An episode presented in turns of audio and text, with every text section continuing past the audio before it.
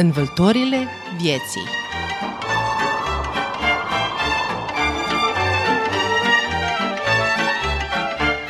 Învâltorile vieții. Bună seara și bună să vă fie inima, stimați ascultători!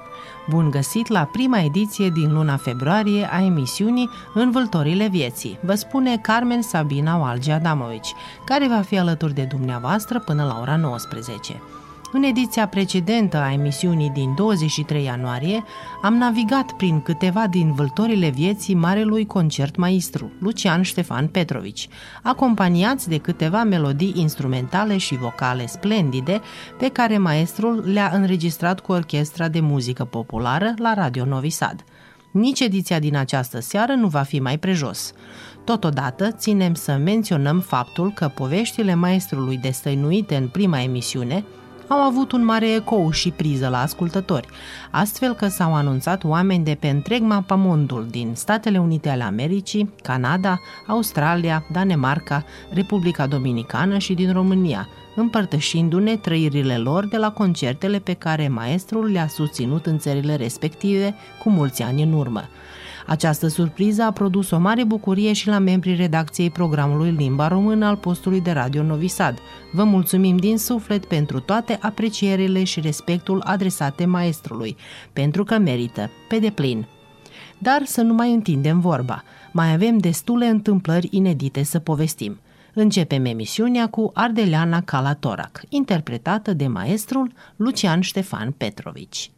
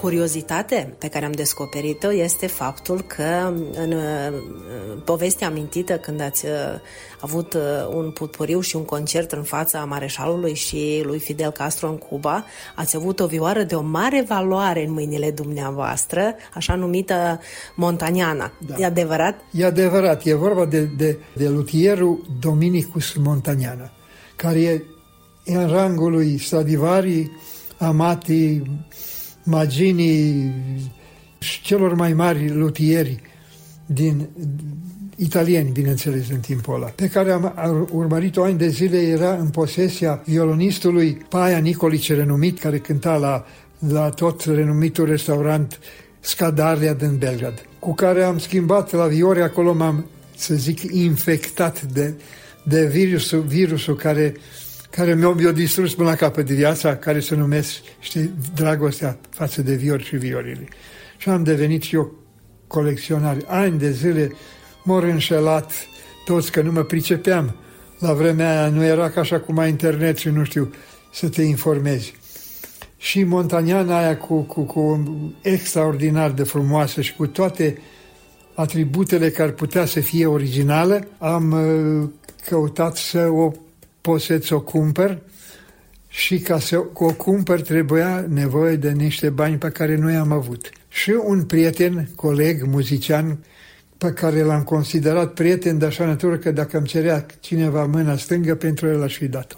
Și el m-a convins că trebuie să iau vioara aia și că noi trebuie să deschidem un magazin de instrumente muzicale, să vindem instrumente, o parte din magazin, el se pricepe la instrumentele astea electronice, synthesizere, chitare electrice și o parte din magazin să fie instrumentele de coarde și viorile mele. Și m-a convins că trebuie să dăm câte 21.000 de euro fiecare ca să începem business-ul.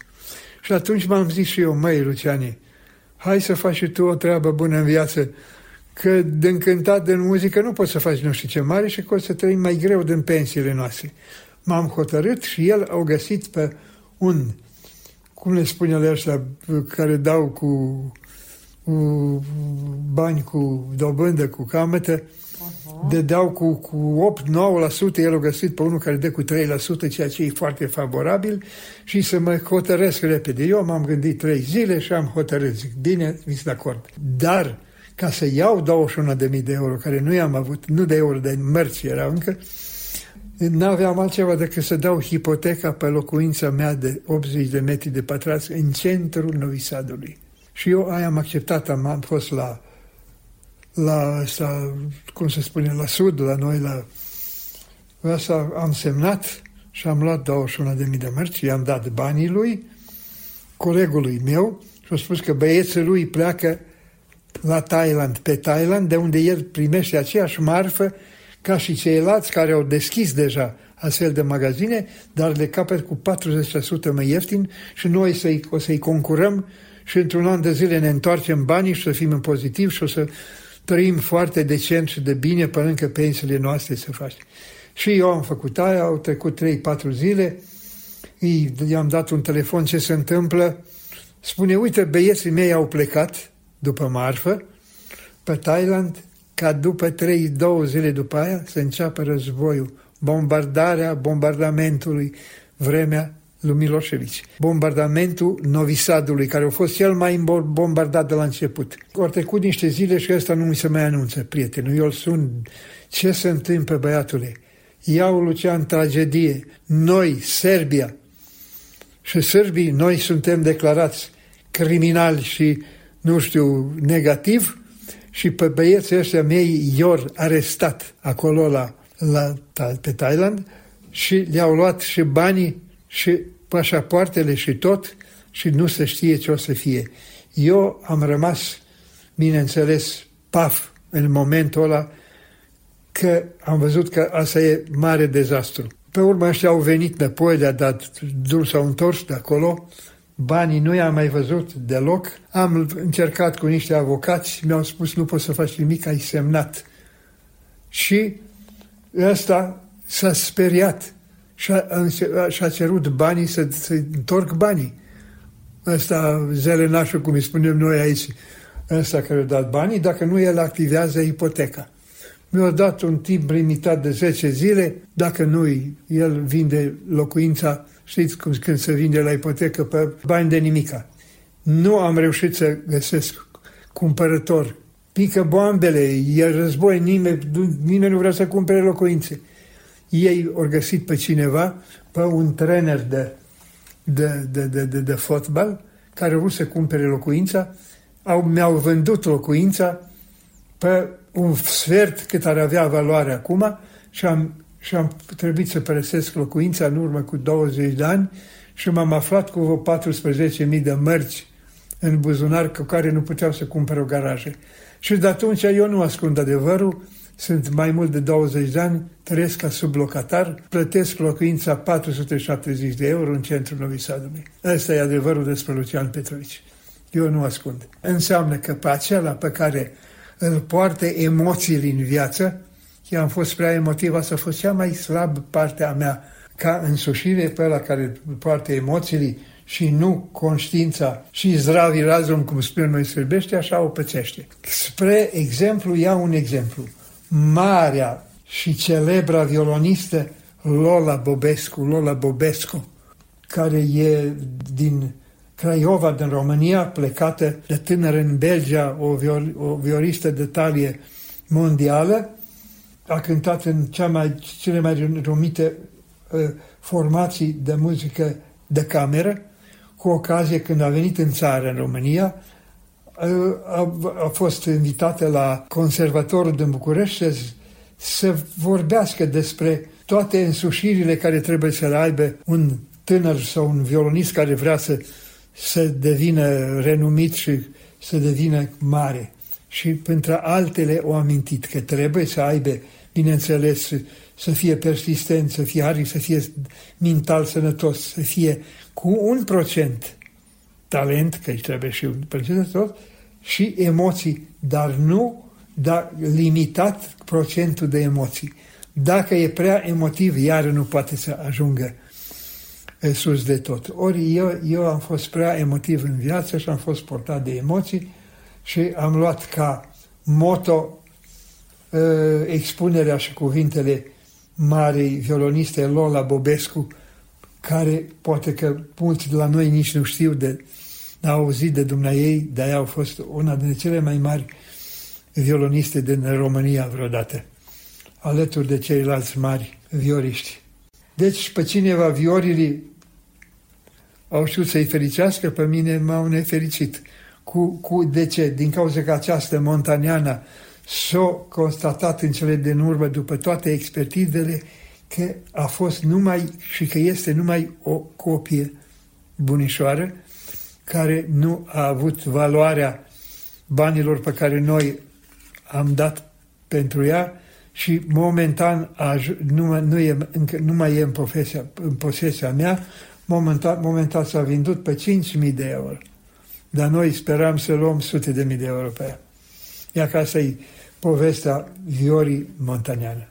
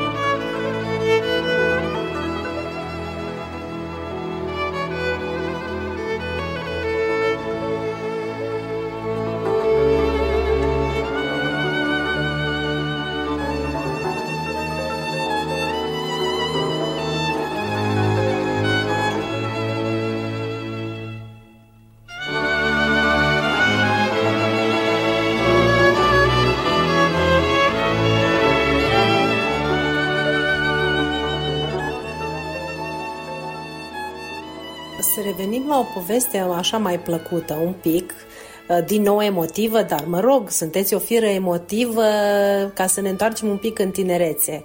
Vă lăudați cu faptul și am rămas și eu surprinsă foarte mult când ați spus că am stat la Marea Maria Tănase în poală. Povestiți această poveste.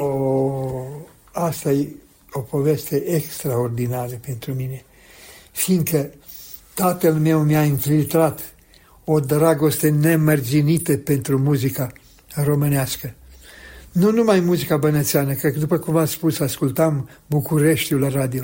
Nu era televiziune, nu aveai unde, nu era ca și acum internet și nu știu cu tare. Și când au venit primele orchestre celebre, de mari orchestre din România, eu am nebunit de satisfacție, de plăcere, de emoții și am urmărit toate formațiile care au venit și pe vremuri când eu eram la vârstă de 16 ani, 15-16, elev la școala de muzică Stankovic la Belgrad, care v-am și amintit, a venit un turneu în țară, orchestra Barbalotar și Rapsodia Română. Ionel Budișteanu, dirijor, și Nicu Stănescu. Și soliștii cei mai consacrați. Printre altele surprize enormă am prins-o încă în viață, era în ani încă buni, pe marea noastră Maria Tănase. Și eu mi-am făcut cunoștință cu ei, le-am cântat la vioară, că deja cântam bine la vremea aia. M-au îndrăgit și nici nu m-am mai dus la școală vreo 10 zile, au vrut să mă arunce afară din școală, că eu m-am dus în turneu cu ei, din oraș în oraș unde concertau. Pe urmă au vrut să-au spus că mă închid în futrol, adică în cutia de contrabas și să mă duc în România să mă treacă, în glumă. Și fiindcă era ca arhiplin autobuzul, nu era loc liber și Maria Tănase m-a luat să mă țină în poală, dar nu cutezau nici să mă cum să spun, las cu toată greutatea că m-a fost plăcut și m-a îndrăgit foarte mult și asta mi-a rămas o amintire extraordinară că am avut în viața mea prilejul să stau în poală la Maria. Trebuia să plecați la Belgrad și ați rămas la Novi Sad. Da, totuși. Aia mi-am spus că... Da, dar nu l-am amintit datorită cui? Cine v-a convins? Datorită tatălui meu. Da, fiindcă mămica mi-a spus că ei au venit. Vă spun și cine.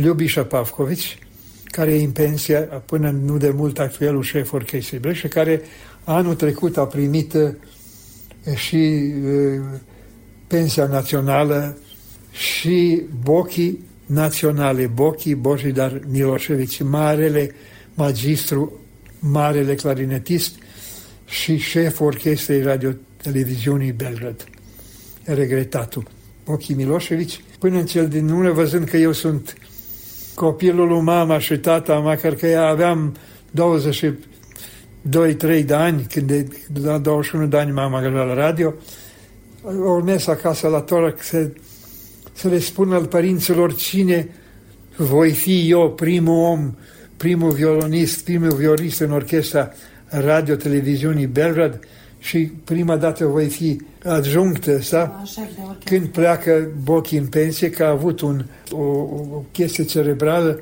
nervus facialis și trebuie să plece în pensie și eu să preia orchestra radio-televiziunii Belgrad.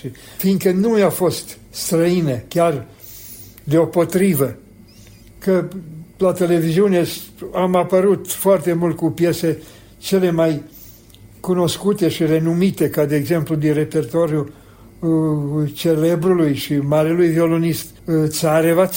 Am cântat Svilen Conaț piesa și diferite colori, sau le zic hore, cum se românește, și muzică sârbească, mie să zic aproape tot una când românește o sârbește.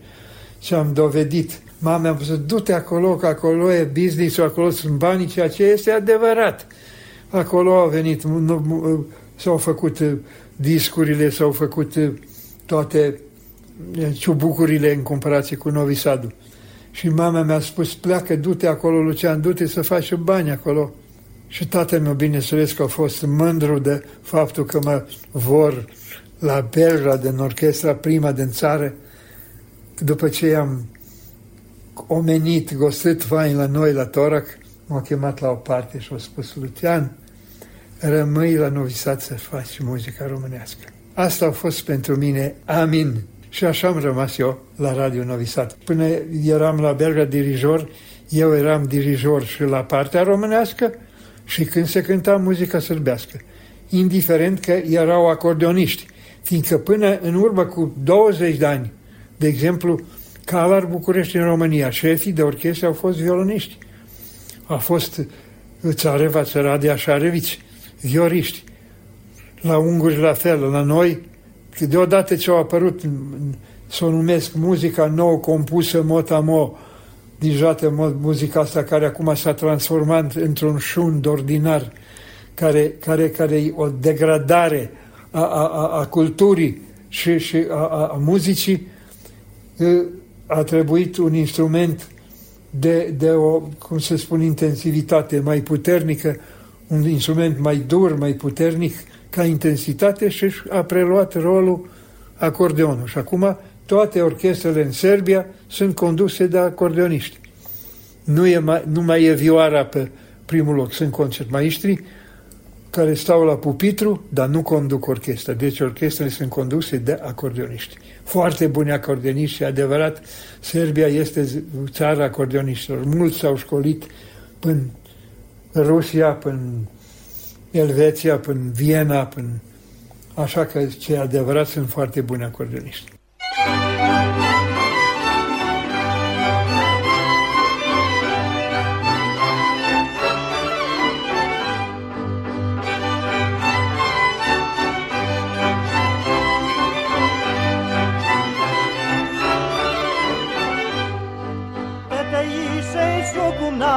Hoplele hop, stai să mitețuc odată, hoplele hop. Tu ești floare de buzor, da-da-da-da-da-da-da-da. Nu te-o uita până mor, măi, da-da-da-da-da-da-da.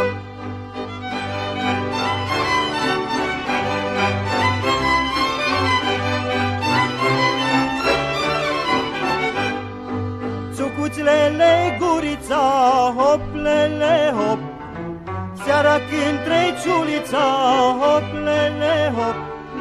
Țucuțlele ochii dulci, da-da-da-da-da-da-da-da. Seara când mergi să te culci, măi, da-da-da-da-da-da-da. Țucuțlele ochii dulci, da-da-da-da-da-da-da-da. Seara când mergi să te culci, măi, da-da-da-da-da-da-da. Radio Novi Sad. Ascultați emisiunea În vâltorile vieții. În minutele următoare, maestrul Lucian Petrovici face o apreciere privind activitatea orchestrelor de muzică populară la ora actuală, dar și cum s-a desfășurat colaborarea dânsului în trecut cu renumitul dirijor și aranjor Paraschiv Oprea. Iată că la Radio Novi Sad a devenit orchestra asta care pot să-mi permit să-mi gândesc că am impresia că sunt pierduți, că nu știu ce să lucre, să plimbă până nouă o clădire, n-au o identitate. Ce orchestră este? Dar e orchestră de muzică populară la 70 de kilometri, să o numesc sârbească, sârbianscă, să fie, numai să fie adevărată. Dar așa rămâne de dorit. Că nu poți să se pună număr la umăr cu orchestrele actuale la Belgrad, cu orchestra pe care conduce ăsta... Rada Panović sau Vicendievici, sunt două, e ansamblu și orchestră. Vlad Panovici, un muzician extraordinar consacrat, și Vicentievici la fel. Orchestra asta nu se poate compara cu orchestra din Belgrad. Așa că, de exemplu, la emisiunea Lunata, așa, care e pe viu la televizor, la televiziune și la concertele public, se tot e bine. Cum s-a cântat, așa a fost bine. Ori noi lucram la normă, trebuia să înregistrăm număr exact de piese săptămânal. Și câte de 5 ori repetam o piesă ca să rămâne arhivski snimak, să rămână piese de arhivă. Alea pentru radio. Dar astea pentru estradă, astea toate trec, tot e bine. Și așa că și e de laudă și faptul că Roman, bulgar, reușește, Fiindcă există mai o problemă, a menține orchestra. Ca să existe, e nevoie de bani, asta este ceva costisitor. Așa că e mare lucru că cu 5, 6, 4 repetiții, Roman studiază un concert, o seară sau un festival. Cu asta nu se poate cu amatorii. Se poate numai cu cititorii care le pui pe pupitru partidele, adică notele, o citire, două citire, gata. Cu amatorii trebuie să lucrezi luni de zile ca să învețe după ureche dacă nu sunt cititori. Asta e întâietatea. Însă, nefiind români de naționalitate, norocul este că o bună parte sau majoritatea arhivei de la Radio Novi Sad, care e în posesia și pe care o păstrează Petru Popa, vine pe pupitru la orchestra pe care o dirigează Roman, asta care am dirijat-o eu înainte și la care toate piesele au trecut până în mâinile mele, unde sunt scrise, unde e scris stilul, floricelele, trilourile, mordenele sau mordentele, cum vreți, așa că ăștia au de gata. Dacă n-ar fi fost scris aia, s-ar fi cântat nemțește. Așa că asta e muzica românească. Pe lângă notele, sau cum se numește, ca să înțeleagă toată lumea, melodia propriu-zisă, dacă e scrisă fără aceste împodobiri, e ca o ciorbă de pește fără condimente. Asta este adevărul. De-aia muzica românească e plină și este atât de dorită și de cum se spune, de renumită. Și îi ar dori și ar vrea toate orchestrele și toți muzicienii și ăștia din Belga, mai ales, vor să cânte muzică românească și atâta cât ei au afinitate, o cântă binișor, însă nu perfect. Pentru perfecție mai trebuie, fiindcă muzica nu e numai citire de note, muzica este formată din intonație, ritm, intonație, ritm, dinamică, apoi agogică și, pe urmă, stil. Deci toate 5 componente ca să fie ceva perfect. Și perfecția asta eu o găsesc în majoritatea înregistrărilor și pieselor de celebrele și mari orchestre din România. Și la ora actuală și în trecut.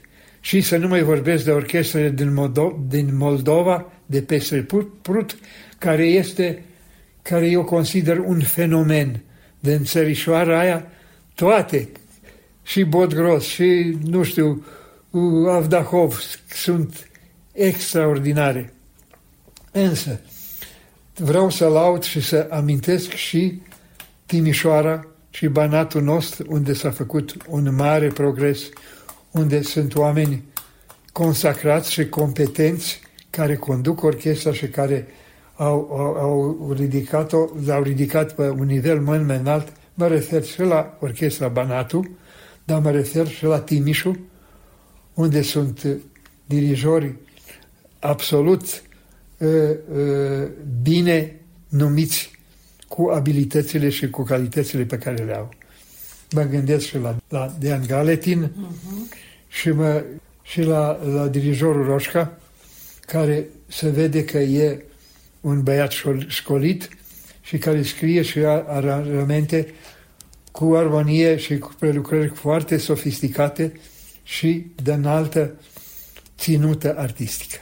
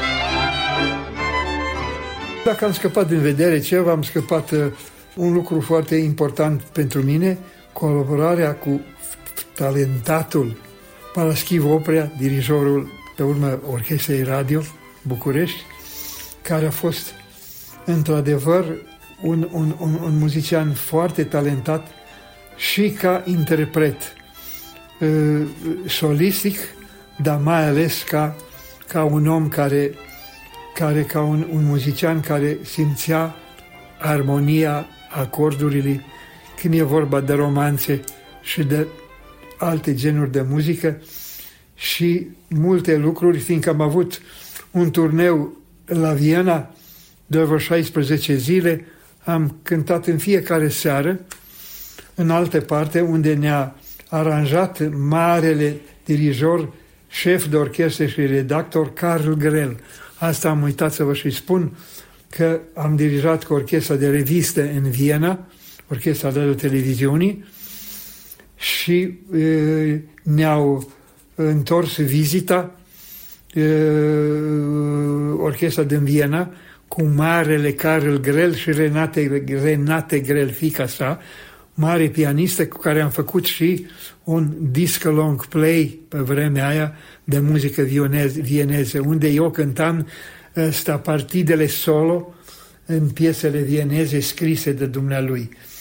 Și el a fost acela care ne-a recrutat pe mine și pe Paraschiv Oprea la Viena și ne-a organizat aceste, să zic aceste concerte sau aceste apariții, că am cântat în două, eu și Paraschiv Oprea, el la acordeon și eu la vioară. Și bineînțeles că s-au cântat multe romanțe, una din romanțe nici nu v-am cântat-o, extraordinară, celebră, din fa major, pe care am înregistrat-o și cu solista vocală, care e și actriță în filmul Ljubav na seoski način.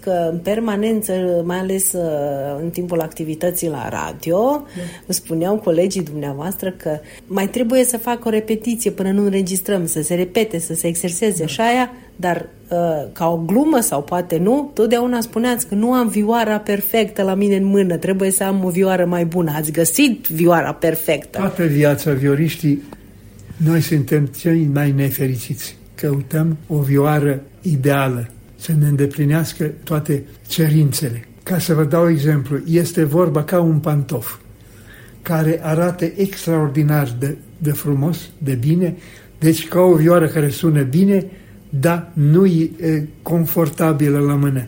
Sau pantoful te strânge. E greu aceste două elemente să le legi. Să fie vioara care să vină bine menzura, să fie bună la mână și să sune. foarte greu să legi aceste două. Și asta toată viața în căutarea unei astfel de viori, pe care niciodată nici nu o să găsim până la sfârșitul vieții. Și de-aia și eu cu viorile am încurcat-o așa și nu vreau să spun că și la până mor, să zic așa, dur, nu o să pot să tratez și să mă lecui de această boală care se numește vioara. Și asta mă și costă, bineînțeles. Însă eu mai degrabă merg cu pantofi proști, mă știu că am o vioară în plus. Dar ați vrut mai la sfârșit să mai adăugați ceva? Eu aș avea multe de spus, însă la sfârșit aș dori ca să se, cum să zic, unească și să dispară divergențele și să dispară neînțelegerile astea între români, între noi, o mână de muzicieni, de artiști, că asta e inadmisibil. Asta mi-e dorința și că muzica românească să prospereze și să fie sus pe piedestal ca întotdeauna. La mea în alt rang că este un dar de la Dumnezeu, nu este țară pe globul pământat să aibă atâtea genuri de muzică și atâtea stiluri și atâtea zone și subzone. Și... așa că pentru mine muzica românească e alfa și omega și idealul vieții mele.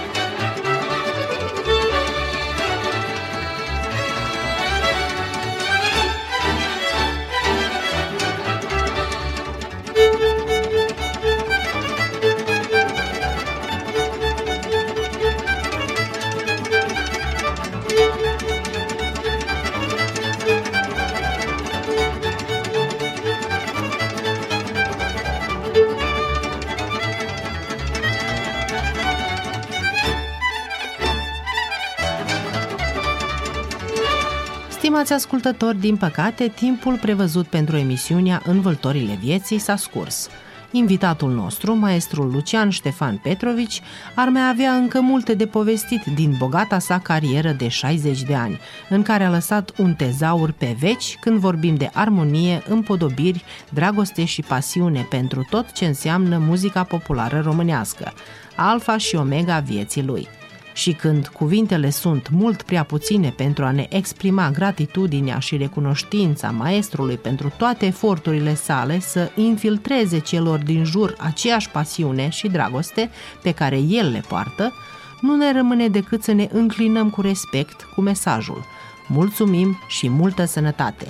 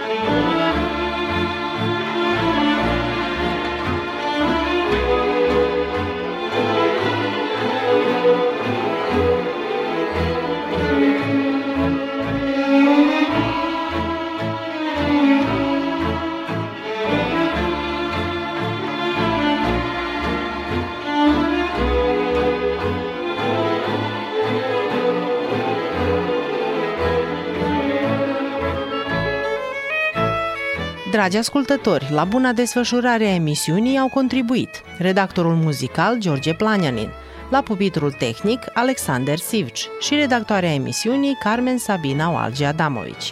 Până la noua întâlnire pe 13 februarie, să auzim numai de bine!